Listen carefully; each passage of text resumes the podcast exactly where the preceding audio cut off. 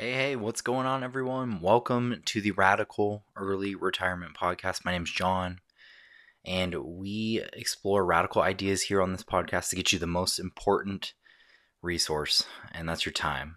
And that is uh, easily the most important thing. I, I hope over time uh, everyone realizes that and understands this. But today we're covering something pretty interesting. We are going to be talking about how just how weird this recession is, this whatever you want to call it. Uh, there's a lot of factors at play, but to break it down in more simplistic terms, you don't have to sit there and you know read every news article or look through Fed data and reports and read these like 85 page reports. No, it's really simple. You just have to take the temperature of one simple indicator, and that's going to be what we'll kind of explore and talk about today. So let me just actually uh, give you some context right now. We're right now in July 20. Actually, it's August. Whoa. Holy cow, August. Okay. So it is now officially August 1st, 2022. And to uh, drop a little more context here, the S&P 500 has gone up a little bit. Uh, and it's like uh, there's been a slight rally and you're seeing some of these people saying like, "Oh, we're you know, we're not looking at a recession and all this stuff." But you got to take the temperature of looking at the volume. We've talked about this in a past podcast. I'll put the uh, blog post in the description too that kind of describes this.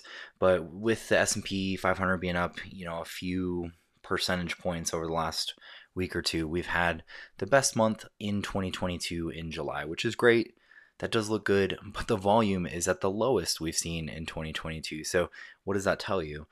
Uh, to me, it's probably a very high probability of a fake out and breakout, meaning we have this bounce and everyone's very positive and what that does is that positions people to get on the right tone and start purchasing more and then that gives like these big money funds banks etc uh, fuel for the fodder to like start dropping the market some more. So I know that sounds weird, but all we're waiting for now is just maybe some bad news to show up and then you see a big drop in the market. So keep that in mind. High probability, no guarantees, and I'm never giving advice here on this podcast.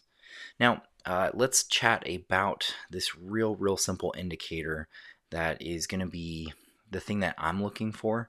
And then I'll know it's like confirmation we're in a really big or at least the recession is for sure going to start escalating bigger and bigger. And that's just through layoffs. Okay, so if you just can kind of think about this in, in a more specific tone, we're thinking about the layoffs of Walmart, maybe Costco or Target. That's what I'm going to be watching. And that's going to be my big indicator of saying, okay, we're definitely going to be in a next stage of a recession, maybe getting towards depression levels. But nonetheless, there's definitely going to be blood on the streets in terms of the overall market. And I don't know what that means in terms of what action to take because for everyone it's different.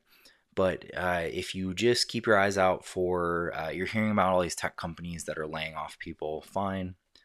That makes sense. They're high growth, they're not really bringing in any capital, especially in the long term, their business might not be as established. So it is generally easier, faster, safer to just start letting go of people right away.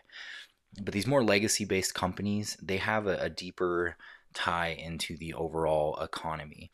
You know, if you're shopping weekly or monthly, you're going to probably one of those three stores to get your your toothpaste and you know your uh, shampoos and things like that.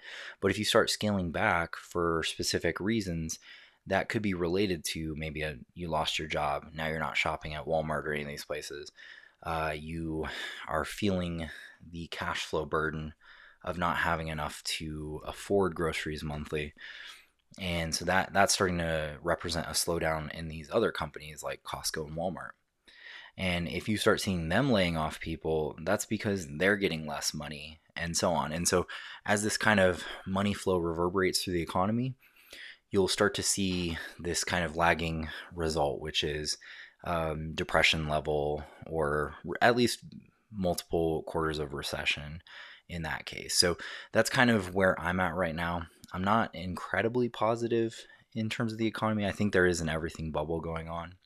And so that's something that we need to explore as time goes on. So keep